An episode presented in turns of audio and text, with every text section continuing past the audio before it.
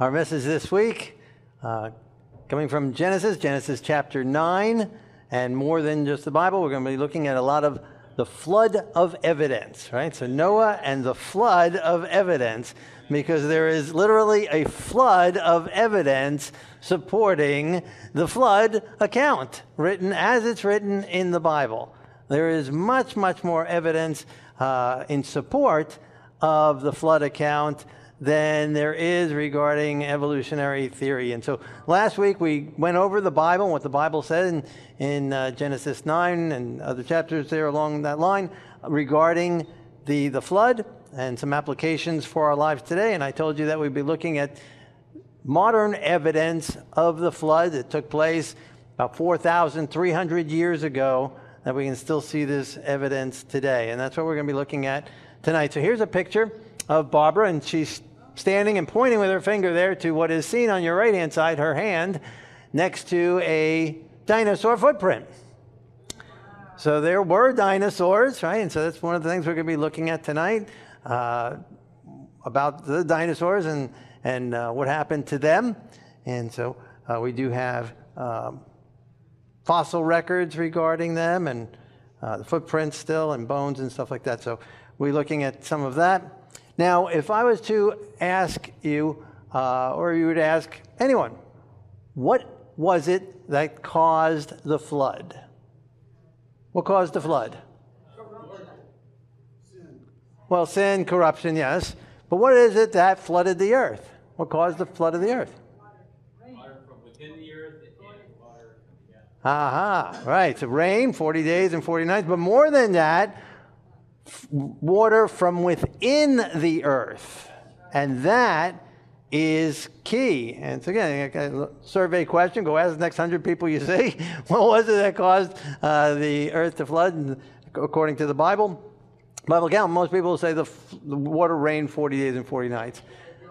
But more than just the rain 40 days and 40 nights, the Bible says, Genesis chapter 7, verse 11, in the 600th year of Noah's life, in the second month, the 17th day of the month, on that day, all the fountains of the great deep were broken up.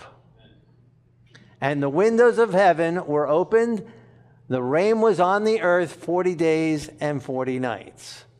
So again, most people, you know, most children's stories of the Noah's account just talks about the 40 days and 40 uh, nights of rain, which is important and significant, but even more significant of the, what we see today, volcanoes all over the place, underwater or above ground, and the massive changes in the shape of the uh, and the contours of the earth today and petrified stone. All of that has to do with all the fountains of the great deep were broken up. It explains the so called ice age and all these mysterious unknowns that the evolutionary theory can't answer is answered, majority of them are answered very simply by all the fountains of the great deep were broken up. That answers the majority of the, the, the unknowns that we see today. So I've uh, researched hours and hours of, of video uh, on this topic and pieced together, just cut a lot of it down so we, wouldn't be here for hours and hours, which wouldn't be bad, you know, uh, several weeks, seminars, something like that. Uh, but uh, edited it down, took out as much of the, what I consider, you know, repeating and fluff as possible, and, uh, and got down to just really the, the main points um, so that it would fit within a regular service time. And so these video, main videos that uh, we'll be looking at are from the Creation series by Walter Veith. And I encourage you to watch the whole series. It's really, really good. It gets real in depth and much more than we're going to be able to cover tonight. And then another series called Young Age of the Earth uh, with uh, Robert Gentry, really brilliant. Uh, Walter Veith is brilliant too. Uh, scientist. Uh, Walter Veith was a professor, biology professor. He was an evolutionist, believed in it, taught it, trained in it, until one day he asked some questions and was shut down for asking questions. And that then said, Well, why don't they want to look at these questions? and began the journey. And so the young of the earth, young age of the earth, Robert Gentry and Lonnie Melashenko will be the main people that will be seeing on the screen. So I, I chopped them up. So some of the chops are pretty abrupt, uh, but some are pretty smooth. You won't even notice they were chopped there. But um, okay, so with no further ado, The Bible speaks of the fountains of the great deep breaking up, a strong reference to volcanic eruptions in the pre flood ocean basins. This is significant because Ocean Survey researchers recently found an area on the Pacific Ocean floor thickly concentrated with over 1,000 volcanoes. The size of this area is approximately the same as Washington State. Additional ocean floor surveys may well yield many more such discoveries. The likelihood of extensive volcanic activity during the biblical flood leads us to consider one of the most famous volcanic eruptions in modern time. On May 18, 1980, a giant landslide on the north face of Mount St. Helens in Washington state accompanied an explosion equivalent to 20 million tons of TNT.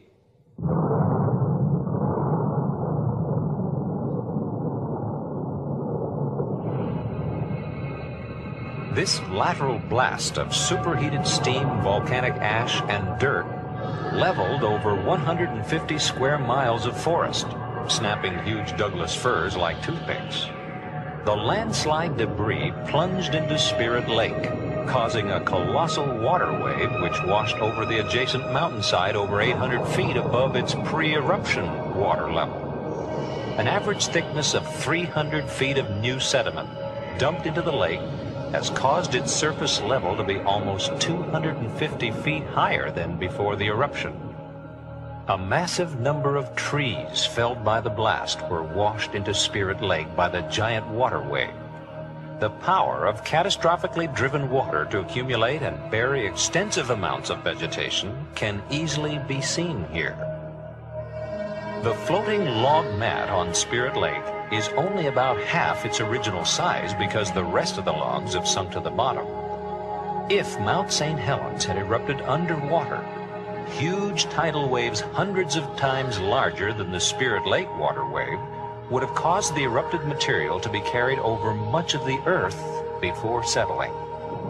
If thousands of these volcanoes were active, we can begin to imagine the destructive effects a worldwide flood would have had on the topography of the Earth's surface. Not far from this coastal area near Flat Rocks Point is an object of extreme geological interest, an ancient tree. The fossilized remains of this tree can be seen extending through over 12 feet of sedimentary layers between two coal seams located here. Years ago, when a mining company excavated the layers exposing the tree, the bottom of the tree could be seen extending down to the lower coal seam. Since that time, the lower part of the tree has broken off. Even now, in its reduced length, the tree extends through layers geologists normally theorize to have taken hundreds of thousands of years to accumulate. But these layers could not have taken long ages to accumulate because the tree would have rotted long before the sediments would have had time to accumulate around it. Rather, this tree is mute testimony to its catastrophic burial by at least two sequences of volcanic ash deposits. As the evidence indicates, the tree was probably buried in a series of closely spaced volcanic ash flows, perhaps similar to the catastrophic burial of thousands of trees at Mount St. Helens in Washington state. This is what a petrified tree looks like. That's a tree that has turned to stone. Now, in some areas of the world, you have some amazing features. Like if you go to Yellowstone National Park, for example, if you go to Mount Hornaday over there, you will find one layer of petrified forests, one on top of the other. And these trees are standing there in the upright position. Now, science has always taught that these trees stand like that because they grew there in the past. So, this tells us that there were long periods of stability, so there could not have been a universal flood. In fact, these petrified trees were used to ridicule the model of a universal flood. So they literally stand there, they are huge. They look as uh, if they grew there forever, but did they? The only difference between them and modern trees is they are stone, solid stone. And you have these layers. Interestingly, the layers are flat, one on top of the other. Now, here's some interesting features. Here is one that stretches through more than one layer, but if you look at it, there are some interesting phenomena. Number one, there are no roots. The roots are ripped off. Number two, there's no bark. And if you look on the sides, they don't have any branches. Now, what science is saying is that these forests grew there, then there was an eruption of a volcano, ash came down and buried the forest.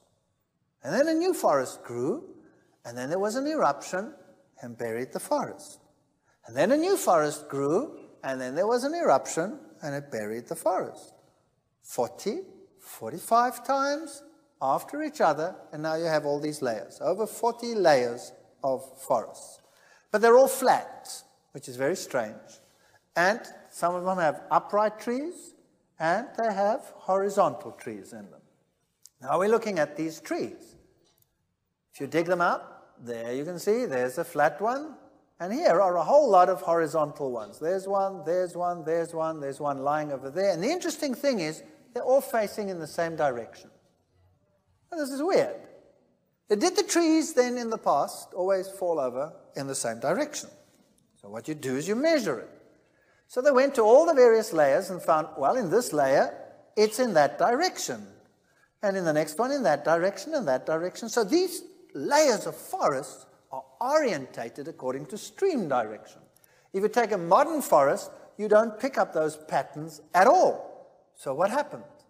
Something must have changed. Well, this is what it looks like today. Here are two layers which can be explained by science as constituting the forest floor. So when everything gets covered, at the bottom you have the forest floor. But this is very interesting because there are two forest floors just a hand's breadth apart. Are these two forests that were just a hand's breadth apart? That doesn't make much sense. Secondly, when you take this to the lab and you grind it down and you have a look, then you'll see that the material in it is water sorted. Ha! So did these forests form underwater? Because if you pick up a forest floor today, everything is jumbled up. A twig, a leaf, a twig, a leaf, a twig, a leaf, needles, pines, everything mixed up. But not here. Here it's water sorted. That's another interesting scenario. Here's a tree dug out. Notice that the roots are definitely ripped off. Now, if a forest grew and it got covered and the trees got buried upright, would the roots be ripped off, yes or no? No, doesn't make any sense. Notice the layering that we see over here. And here's another interesting thing. This is a turbidite flame. That's a mud flame. So this must have happened underwater. Now, a solution to this problem came when Mount St. Helens erupted. Here we still have a lot of volcanic material and geysers. And this was St. Helens before the eruption. There was this earthquake, and the greatest landslide witnessed by modern man took place and the top third of the mountain slid away and released huge pressure, and the mountain erupted. But notice that the eruption takes place to the north side. The south side is unaffected. So we have two sides of a story here. This is amazing stuff. And it explodes with a force of 500 Hiroshima atomic bombs. Boom. And puts enough debris up there to account for one ton of material for every person living on the planet. Cars are slung kilometers across the terrain, huge trucks were transported kilometers across, and the forests were stripped bare and buried. This is what it looked like before the eruption, and that's what it looked like after the eruption. So this huge mass of material came and crashed into the lakes. Now you can imagine what that did to the water. What would that do if a huge amount of material just fell into a lake? Well, it would displace the lake. So there was huge tidal waves, just went, and they just rushed through the area, and they cut canyons, and they gathered the debris of wood and washed it back into the newly forming lakes as they formed. Here is a steam crater that formed. There's a human being standing over there as a scale. So hot material lands in the water, explodes, and forms that crater. Here's a canyon. This canyon formed in seconds when this water rushed through, and this material here was formed during this eruption. So all of this happened within a few minutes. And if they look at the layering, they would imagine that this must have taken millions of years of time, but it happened in a very short time period. Huge trees transported, ripped out, some of them sheared off by the blast as if cut by a blade, and transported many miles in these mud flows in the upright direction. Here's another one, transported upright in a flow direction. Huge quantities gathered in the lakes. This is Spirit Lake. Here are these things gathering, and then very soon, some of these trees started floating upright. Now, here's an interesting story. So they wanted to have a look. So down went the divers, and what did they find at the bottom? Huge quantities of bark. Thick, thick layers of bark. Did you know that some coal seams consist of nothing but bark? Inexplicable in a forest situation. Impossible to explain. Here it is. The bark settles down underneath, the logs float on the top. The brown coal that I showed you of the largest mine in the world consists of the logs, and some of the lower layers consist of nothing but bark. So here these trees float upright. Now, what if there was another eruptive cycle and they were buried while they were floating upright and mud buried them from the side? How would they be buried? Upright. So they took a scanner and they measured how many trees there were in this lake, Spirit Lake, floating upright. And they found 19,000 trees.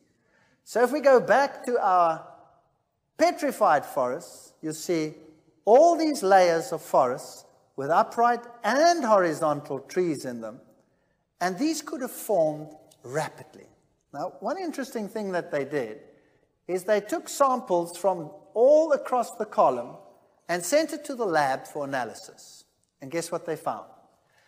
Each eruptive cycle today has a special chemical fingerprint. You see, as the magma forms under the volcano, it's new material.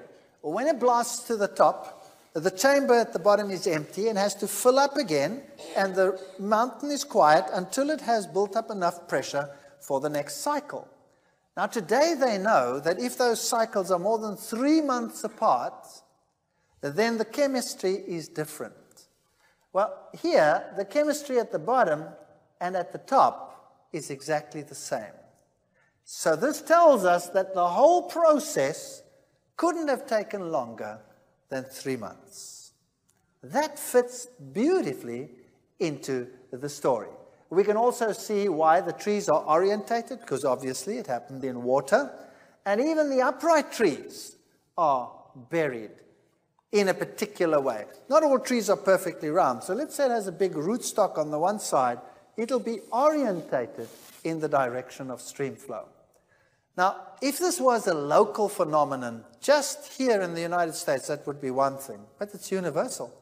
This is Africa, the petrified forests, exactly the same scenario. They are stream orientated. They don't have any branches, they don't have any bark, they're all lying in the direction of stream flow. Their branches are ripped off. The exact same scenario is in Europe, in Australia, here on your continent, everywhere in the world, you find this. But surely it will take millions of years for that tree to turn into stone. Well, here are the amazing stone bears of Yorkshire.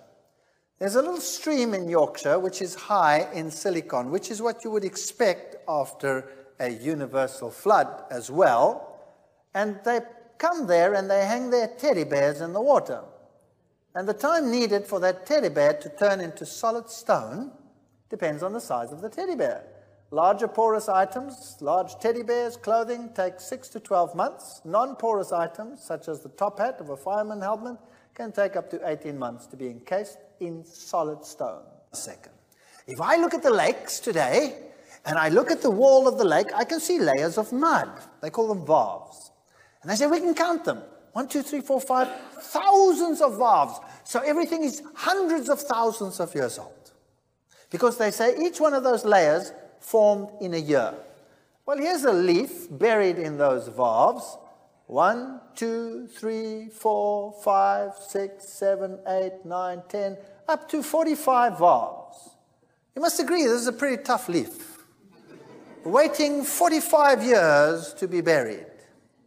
So these are not year rings at all. These are event rings. A rainstorm, varve. A change in the wind direction, varve. Anything can cause a varve.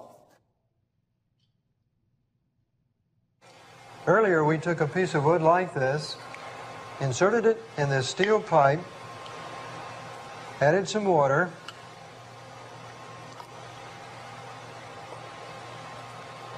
and then sealed it up.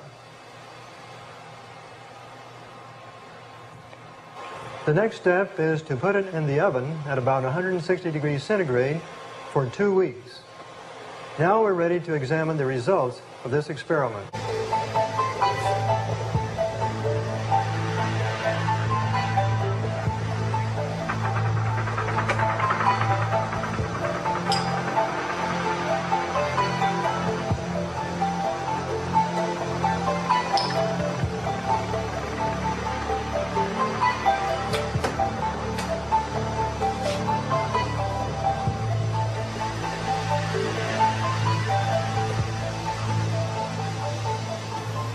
As we can see, this wood is now darker in color. It's also softer. A chemical reaction between the steam and the wood under pressure has caused these changes to occur. This specimen isn't coal yet, but clearly the process of coalification has begun. On page 316 of the journal Nature, March 28, 1985, we read the following. Winans and his colleagues at Argonne National Laboratory have taken less than one year to prepare a thoroughly characterized synthetic coal. The material they produce is indistinguishable from the real thing by all the techniques so far applied to it, and its synthesis raises many interesting questions in coal chemistry. In 1927, Noel Odell discovered marine shelly fossils near the very top of Mount Everest. Mountains rising out of the waters is how the Bible describes the end of the worldwide flood. According to that description, the shells near the top of Mount Everest are no surprise at all. Perhaps the best fossil evidence for the rapid burial of plant and marine life is found in southwestern Wyoming at Fossil Butte National Monument. During the past 100 years, scientists and private collectors have collected thousands of almost perfectly preserved fossils from sites within the monument, especially here at Fossil Butte itself.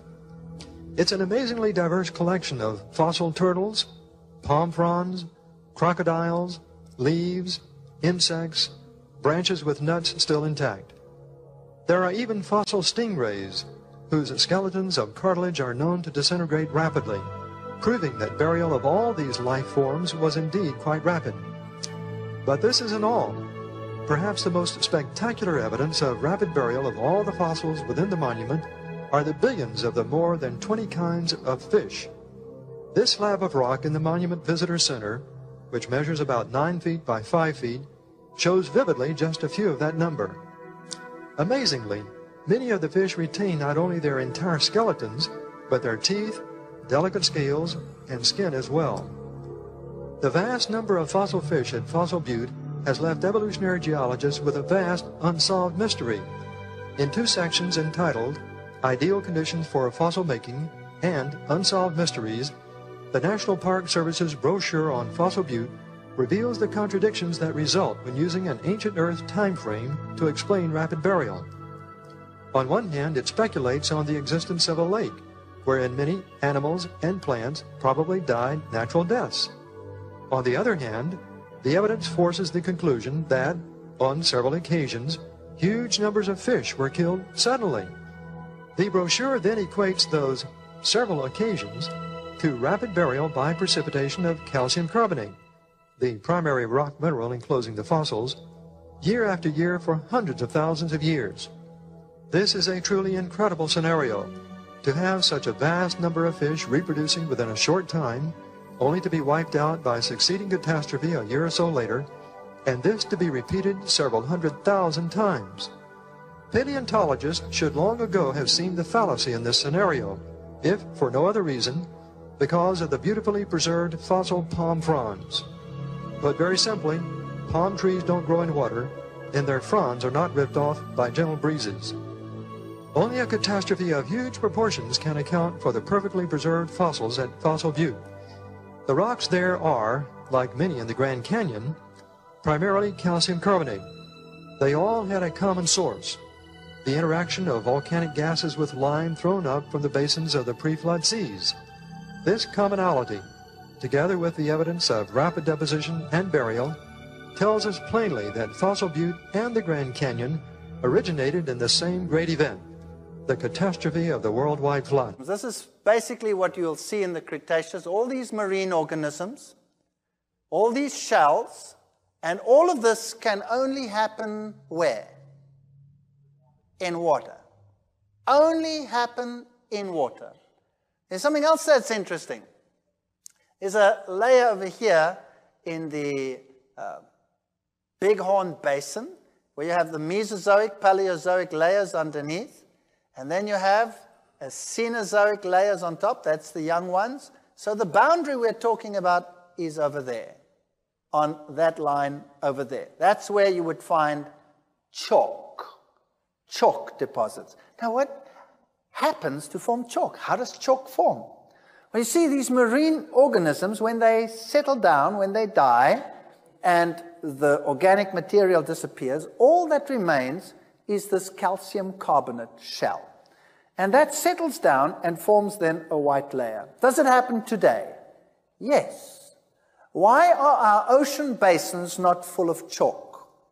Because the oceans are so deep that as these materials form, they dissolve on the way down and nothing hits the bottom. Are you with me? But if you were to go diving in the mid Atlantic ridge, under the ocean, where the mountain tops are very high, on top of each of those mountains, under the Atlantic Ocean, on top, you would find a chalk layer. So it looks like you're swimming in the Alps white topped mountains. Really great. So, how did that happen? You see, the ocean has to be shallow for the chalk to form. So, the, the, this ocean that existed had to be a relatively shallow ocean. And how far did it extend? Now, the Cretaceous layer is the one layer that is universal. Now, take note. The Cretaceous layer is the one layer that stretches from continent to continent. And in some areas it's thick, in other areas it's less thick, but it is universal and it covers every single continent. And it's on the same base rock. So my question to you is this. If that layer is universal, it tells us one thing. And that is what? That the whole world must have been underwater at the same time. And if that is a fact, then we can really stop this lecture right now. The deal's done. Then there was a universal flood. And that is so. And by the way, we know that the ocean basins went down slowly. How do we know?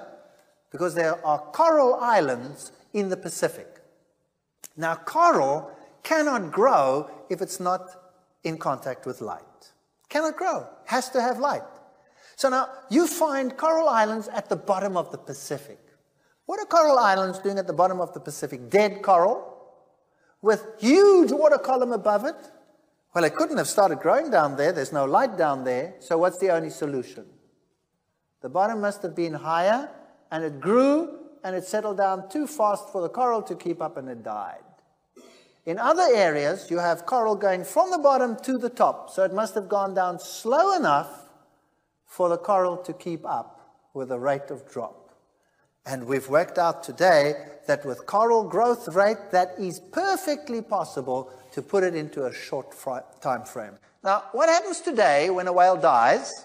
Well, he'll get eaten up in the sea and there'll be nothing left of him. But sometimes whales get stranded. What happens to them? This is what happens to a modern whale carcass. What happens is a whale carcass can sink or float, or it can reach the shoreline. That's the bottom line. Here you have whale skeletons on the coast. What happens to them? Look at the bones lying around. Very soon they are disarticulated, dispersed, and abraded. So you have pieces lying all over today. That's what happens today. That's what you see. Here you have a carcass lying on the sea. Whale carcasses on the seafloor of Santa Catalina Basin. Very soon they become disarticulated, the bones fall apart, and then there are pieces missing. And you have scavengers coming, sharks taking a bite, eating this, whatever. And very soon, there's nothing left. That's what happens today. But that didn't happen with the fossils. There they are. Look at that. That's a fully whale. That's a fully formed whale. And uh, here you have eight whales in a radius of 50 meters, and that's quite something considering the size of a whale. Huge creature lying there, boom, fully formed.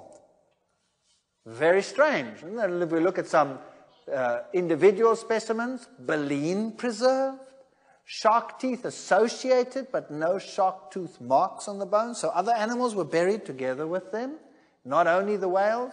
Completely articulated specimen, upside down, both flippers reserved. This creature was buried how? Instantly. Instant. What buries a whale in the ocean instantly? Does it make any sense? Certainly not today. Here's another one, upside down, completely articulated, shark teeth associated, but no shark tooth marks on the bones, one limb missing. Buried today. You wouldn't find anything like that today. Bones are well preserved, another specimen. No evidence of invertebrate activity on the bones or in the associated sediment. Well, that wouldn't happen today. If a whale died, the creatures would come and you'd have the scavengers eating all over the place. Nothing. These creatures are just whoop, gone, buried. This whale reached the seafloor with the head almost detached. So if you have a catastrophe and you imagine these things going, being flung around with such force that some of them are snapped and buried, that makes sense. Do you know that they find whales in the upright position, buried? Wow. If that was slow sedimentation, that was a patient whale waiting to be covered.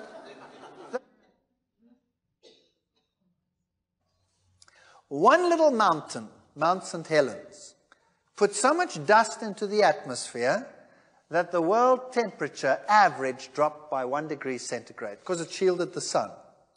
Krakatoa was four times as strong, four times as big as Mount St. Helens, and Krakatoa dropped the world average temperature by 4 degrees centigrade. One volcano. What do you think 80,000 volcanoes going off at the same time would do? Can you imagine it? Can we even imagine it?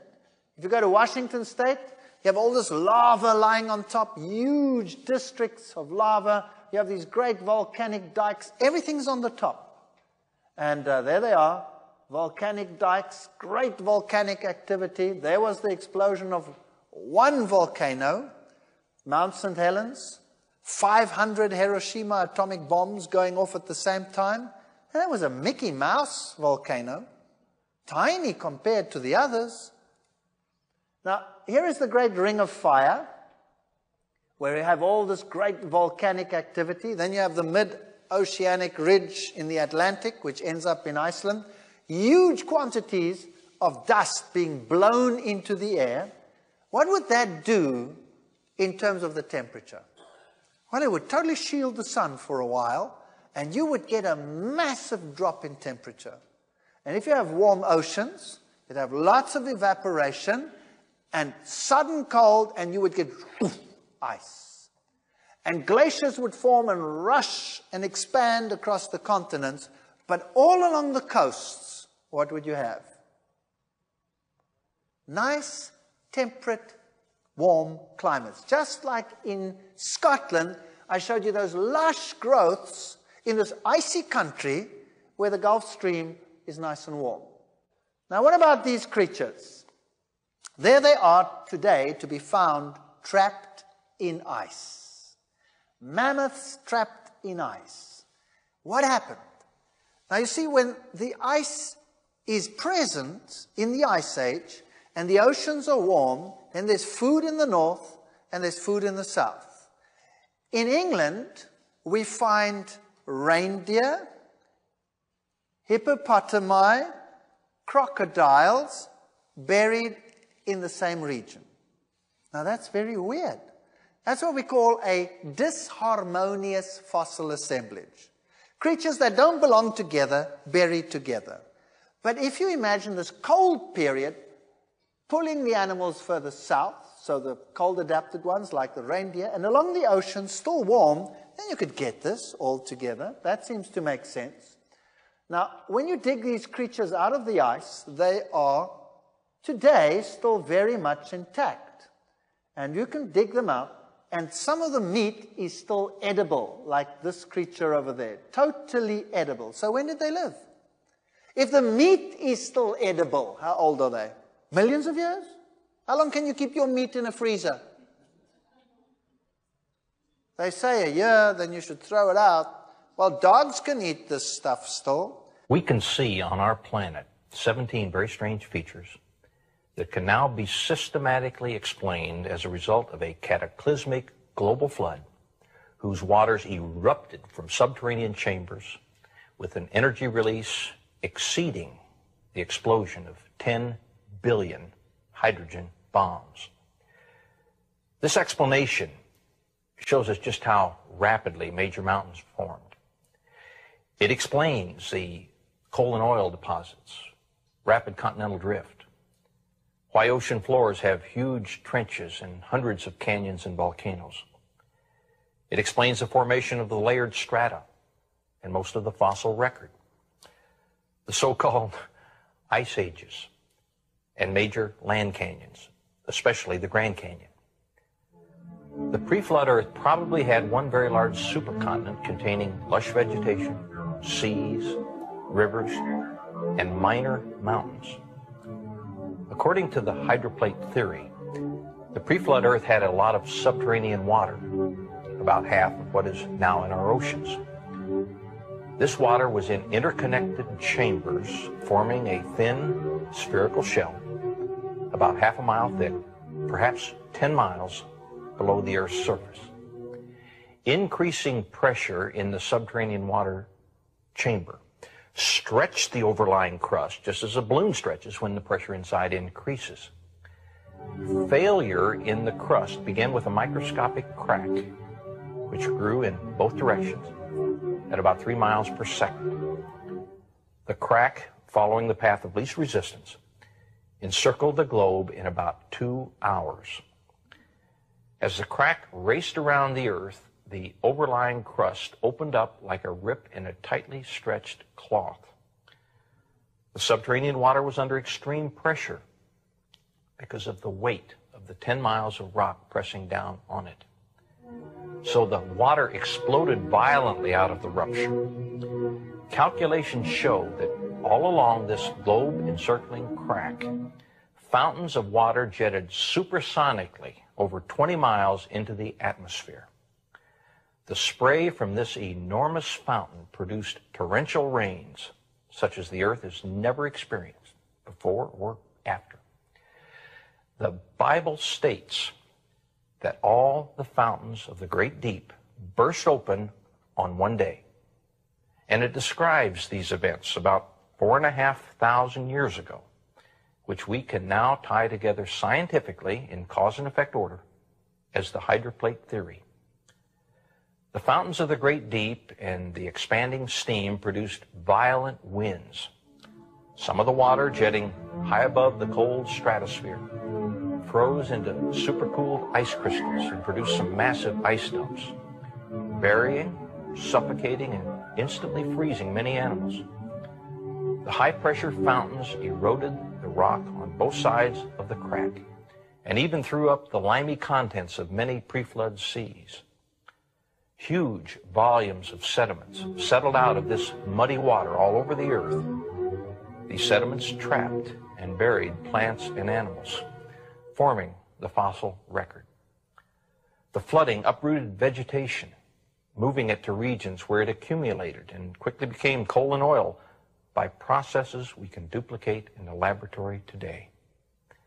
Experiments show that as erosion widened the rupture, its width became so great that the compressed rock beneath the subterranean chamber sprung upward, giving birth to the mid-oceanic ridge that wraps around the Earth like the seam of a baseball. The continental plates, the hydroplates, still with lubricating water beneath them, slid downhill away from the rising mid-Atlantic ridge. After the massive, slowly accelerating continental plates reached speeds of about 45 miles an hour, they ran into resistances, compressed, crushed, thickened, and buckled. The portions of the hydroplates that buckled up formed mountains. Those that buckled down formed ocean trenches. This is why these features are generally parallel to the oceanic ridges from which they slid.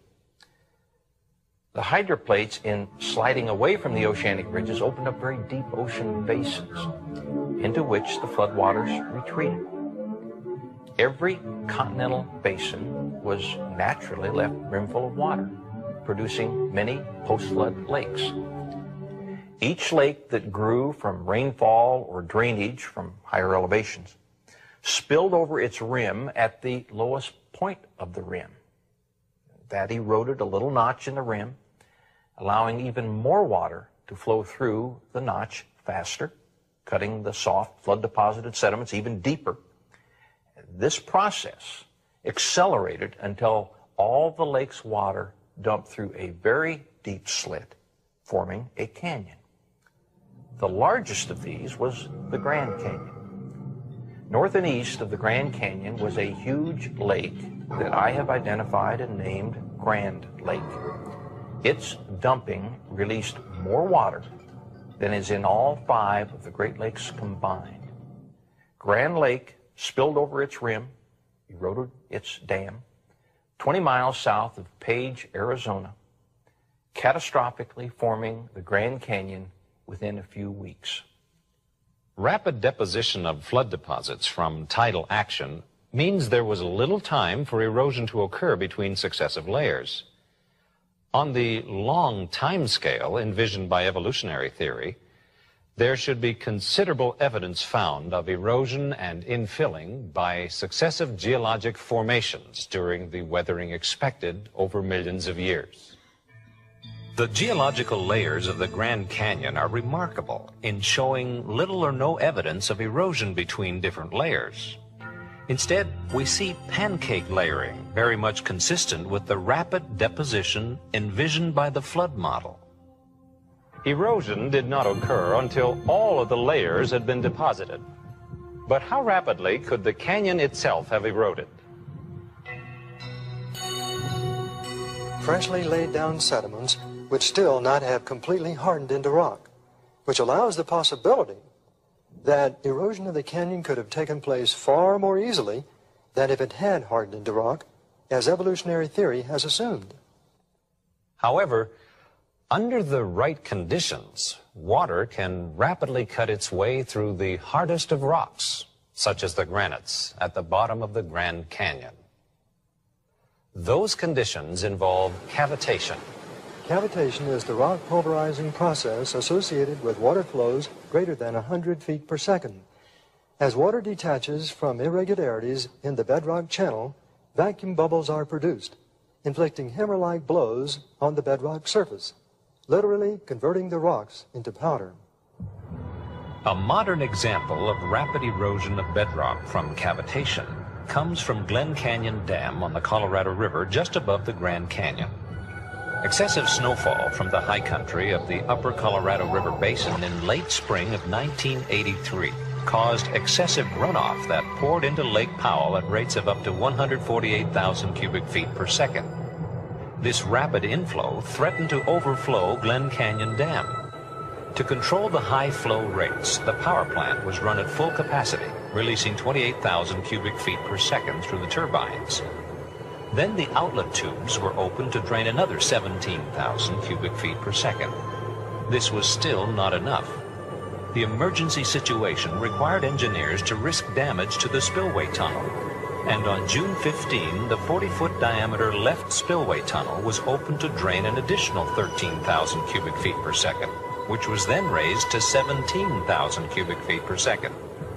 Then on June 28, the flow was increased to 32,000 cubic feet per second.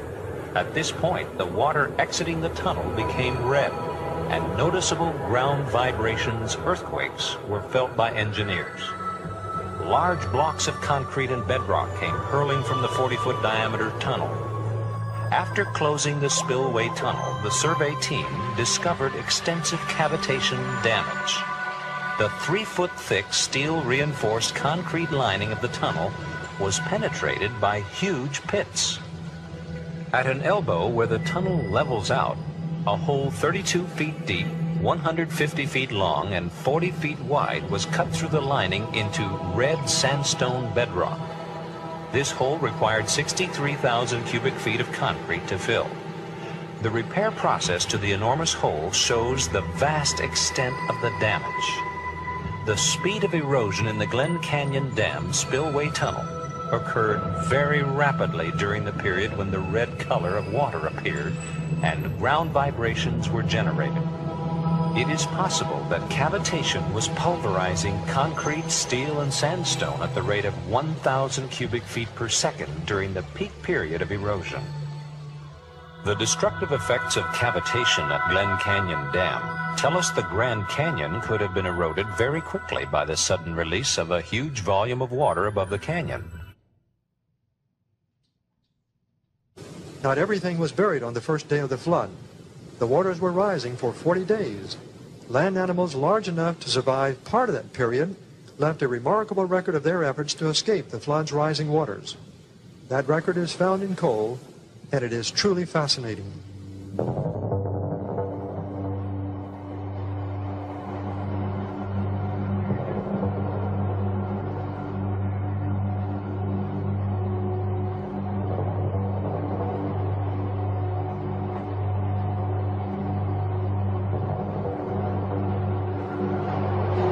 Dinosaur tracks in coal. Amazing. Extraordinary. How in the world did they ever get there? Obviously, in the past, there was a huge seam of vegetation in this area. Dinosaurs were walking around on top of that vegetation before it turned to coal. But how long ago was that?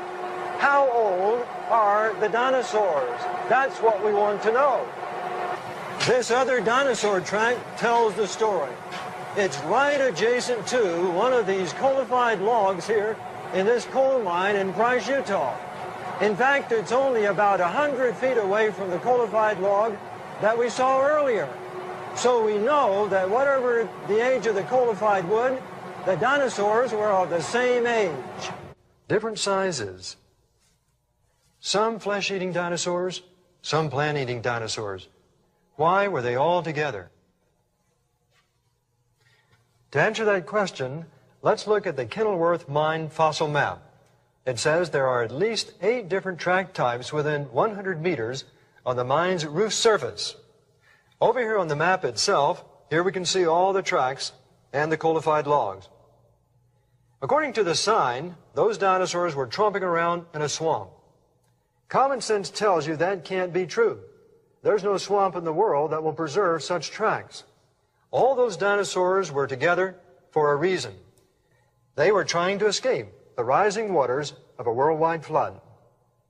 These charts help illustrate how dinosaur tracks could have formed at the time of the flood and why they exist in coal today. The pre-flood earth was covered with lush vegetation, a scene of beauty everywhere. Then came the flood. Torrential rain and the fountains of the great deep bursting open caused Earth's lush vegetation to be swept up in the flood's rising waters. This vegetation accumulated in great mats and then was deposited by the ebb and flow of tidal waves produced by volcanic activity in the pre-flood seas. Each tidal action left its deposit of sediment within or over the layer of vegetation. The dinosaurs, being quite heavy, were able to survive many of the early tidal actions as they sought to escape the rising waters of the flood. When the tidal waters briefly receded, the dinosaurs continued their search for higher ground, leaving their tracks in the sediments that were freshly deposited over the vegetation.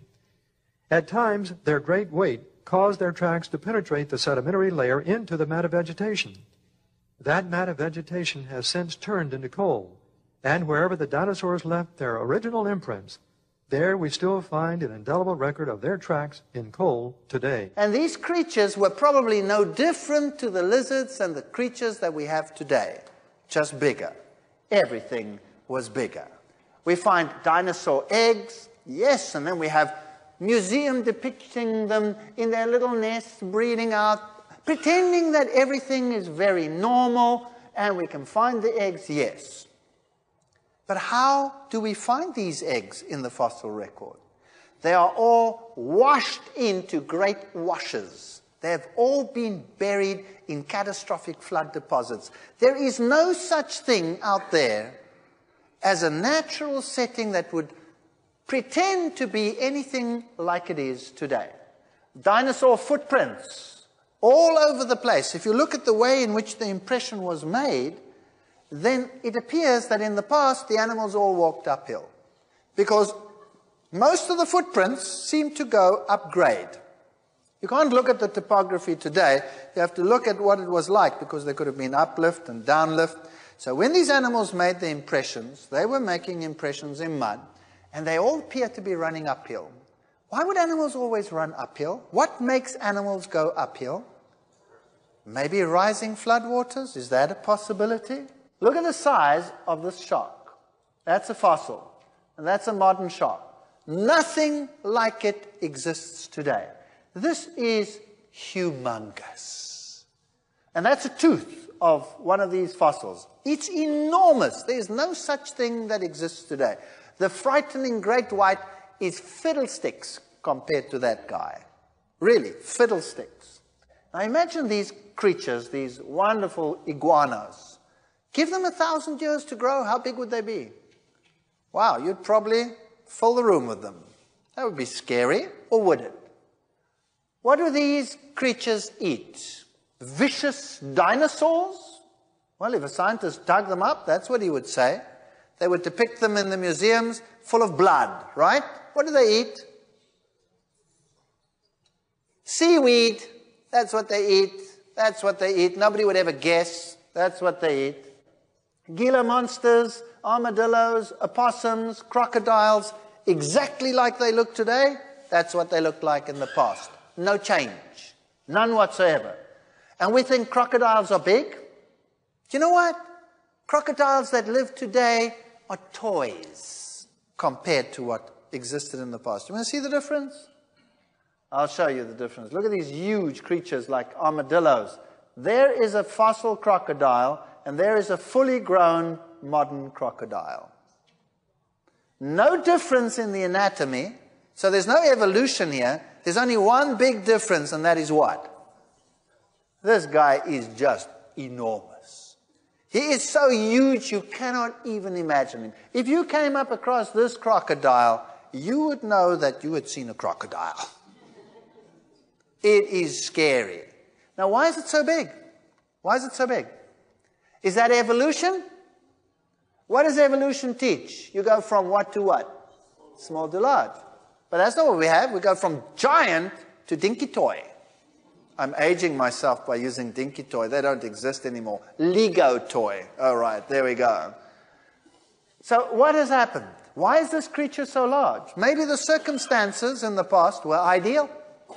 There was so much food around, everything was perfect, temperatures were perfect, and they had a long time to grow without anybody wiping them off the face of the earth. And there they were, huge, huge. That's not evolution. We've got devolution. Welwitschia are plants that just don't die. They just grow and grow and grow until they are very, very, very old. So we have giant Welwitschia in Namibia, in the deserts, and they tell us something about how long things have been around. If you go to the oldest trees in the world, the bristlecone pine is famous for it. The oldest ones around, how old? Well, the oldest Welwitschia around is between four and 5,000 years old. The oldest bristlecone pine, how old is that? Between four and 5,000 years. Some years ago they said, ooh, 6,000. But then they realized that they were not dealing accurately with the ring structures. And so today, everybody agrees four to 5,000 years. That's it. Or if you go to the Redwood National State Park, what do you find? Giant trees, huge ones.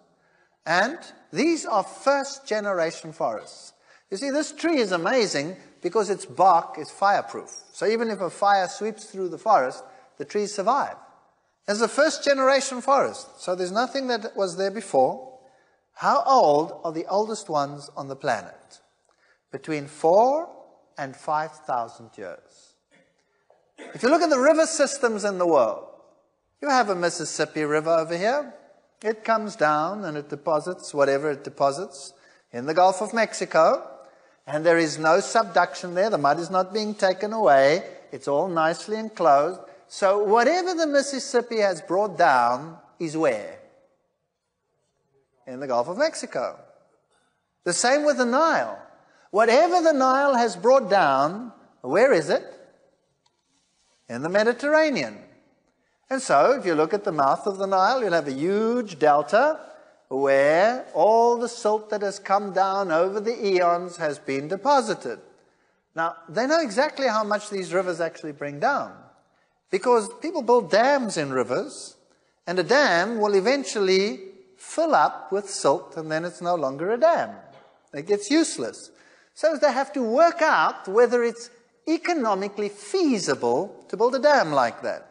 And the way they do that is they put nets and devices into the water to measure how much material comes down per year, and they do this over a number of years to determine how long would it take before the dam is useless. That makes sense, doesn't it?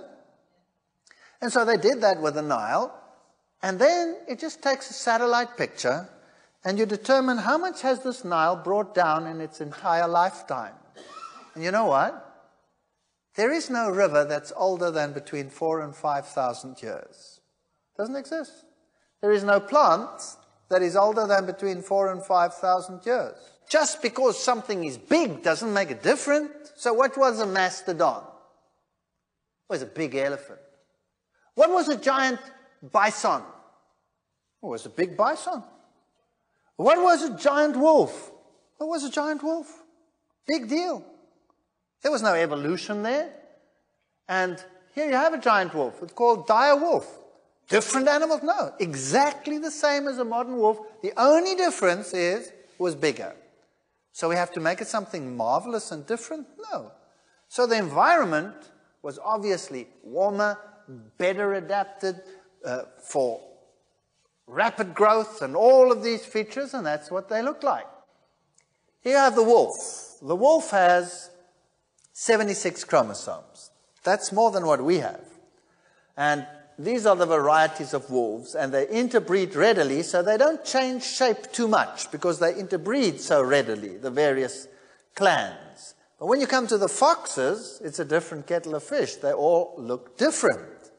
And what is more, some of them have 38 chromosomes, and some have 78 chromosomes, and everything in between. But if you take one with 38 chromosomes, the chromosomes are very long. If you take one with 78 chromosomes, the chromosomes are very short. So what they did is they checked them out, and they said, wow, you know what? It's the same information. It's just rearranged. So my question is this. If you look at these creatures and you look at the wild dogs and the dog races today, here's an Afghan and a Belgian Shepherd and a Papillon. There they are. We know that is one species. There's the variety. And these are the wild ones. And these are all different species. But in actual fact, they actually all have the same genes, just slightly differently arranged. It's not new material. It's just rearranged material. So, Question. Of all these wild dogs and dogs and wolves and coyotes, how many do you think went onto the ark? One pair. One pair. And out of that one pair, all of this variety came into existence. Of all those antelope I mentioned, how many needed to go onto the ark? Well, I tricked you there. Seven pairs. Why? Because they were clean animals. These are unclean animals. But again, the reduction in number that you need to take onto the ark is actually quite incredible.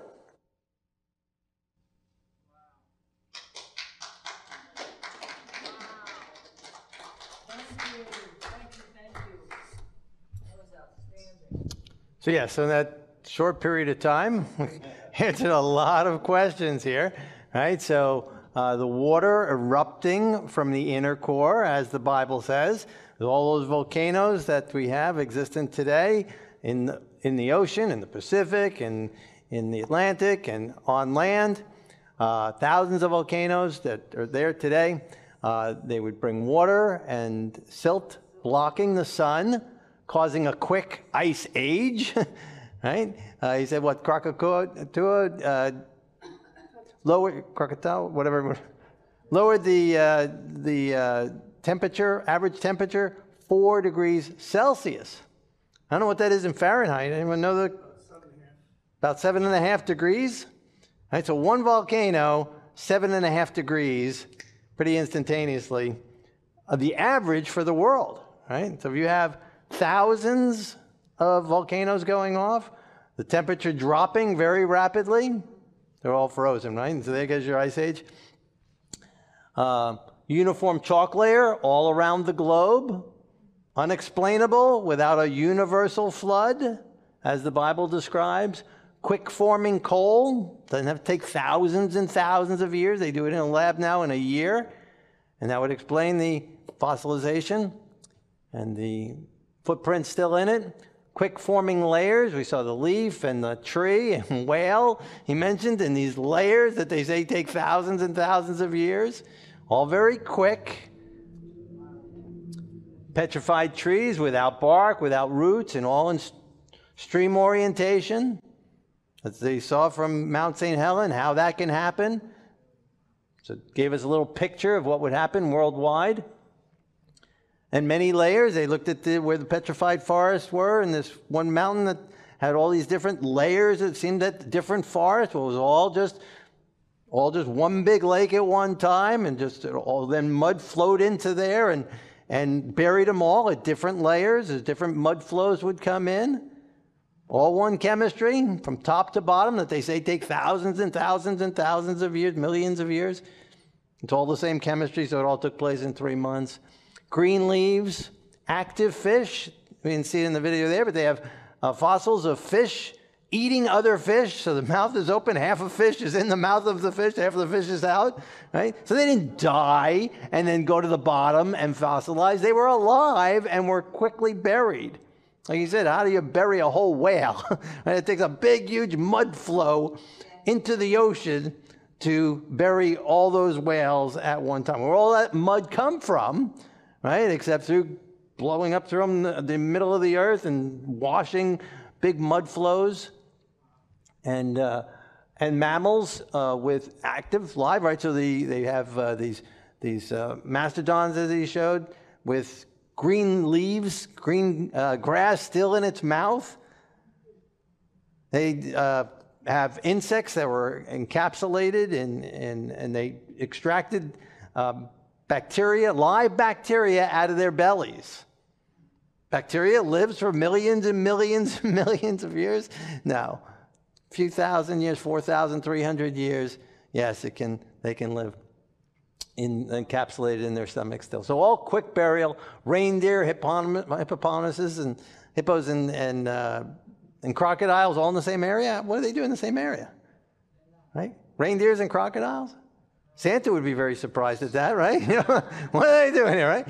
But with, again, the ice age as they described, the, the, the sun being blocked and the rain coming down and, the, and the, the, the debris and the water from the volcano spreading, the, the water vapors coming up out of the earth and spreading out and freezing the inlands, but the hot ocean water, warm ocean water, keeping the uh, areas along the uh, oceans warm, and so all the animals then would rush to those areas that could survive, that survived and made it, and so you have this mixing of reindeer and crocodiles together, and then dying there uh, as the rain continued and the floods continued.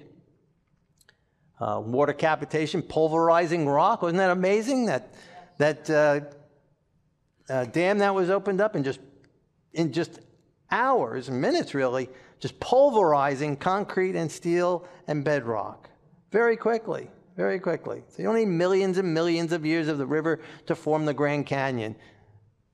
Big lakes open up and just pour out.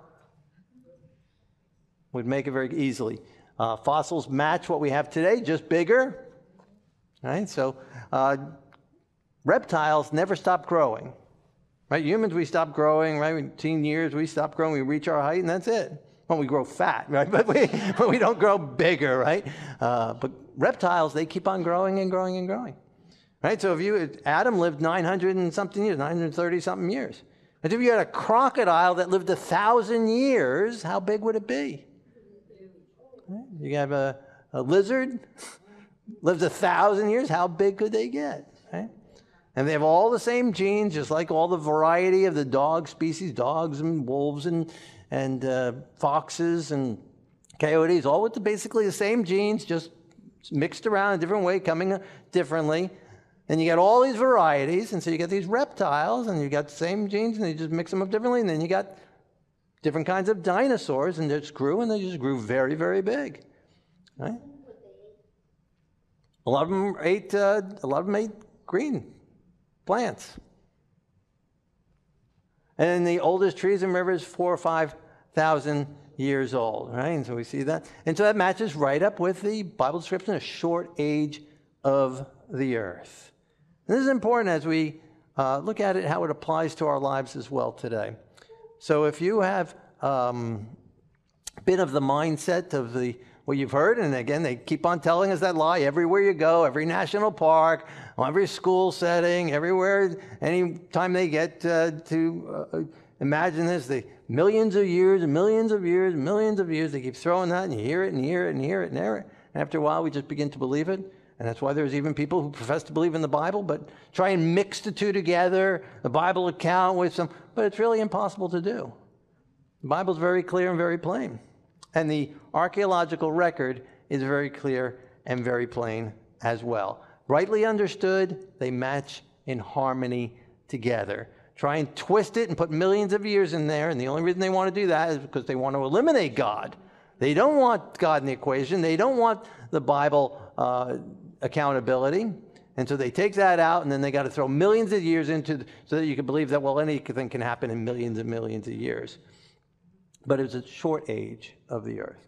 And so if you've been caught up in that, maybe you've thought of that in the past, and maybe this short video has been convincing to you, and you want to ask God to cleanse your mind, and it's miraculous to do so.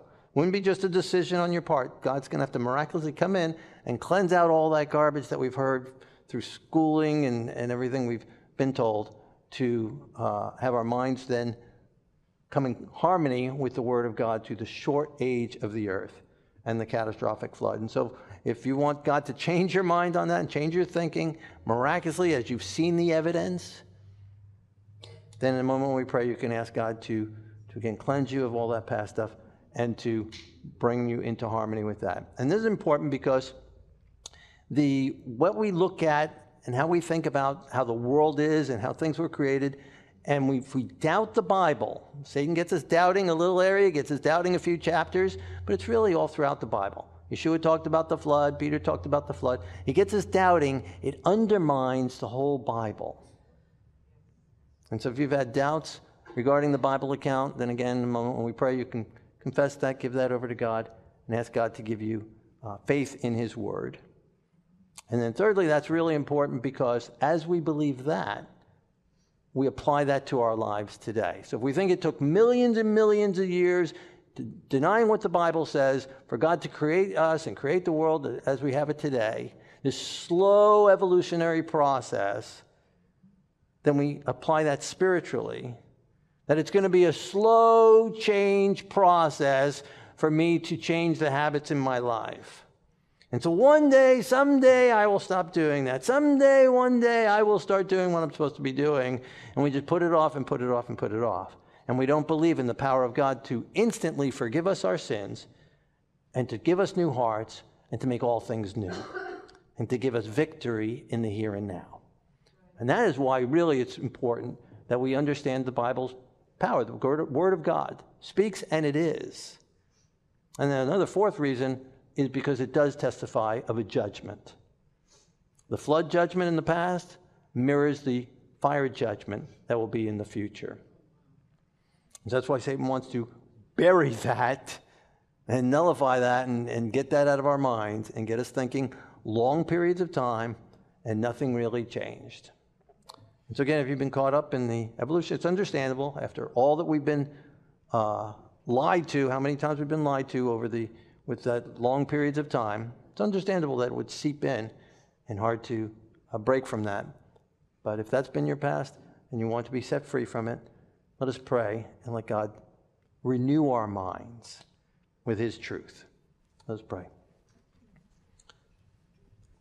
Our Lord and our God, ruler of the universe, king over all things, creator of this earth and of the entire universe, who is all powerful, all knowing, omnipresent. Thank you, Lord, for your word. Thank you for revealing your truth to us.